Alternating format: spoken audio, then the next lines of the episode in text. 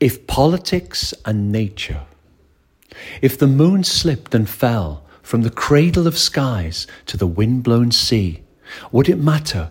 Would it matter then to me?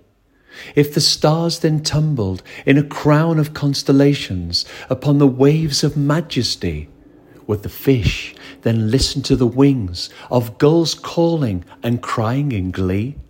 And on the shore, when the high of tide has retreated and left the detritus of cost and life upon the shore, will there be anyone to remember, to remember, when the you and me are no more?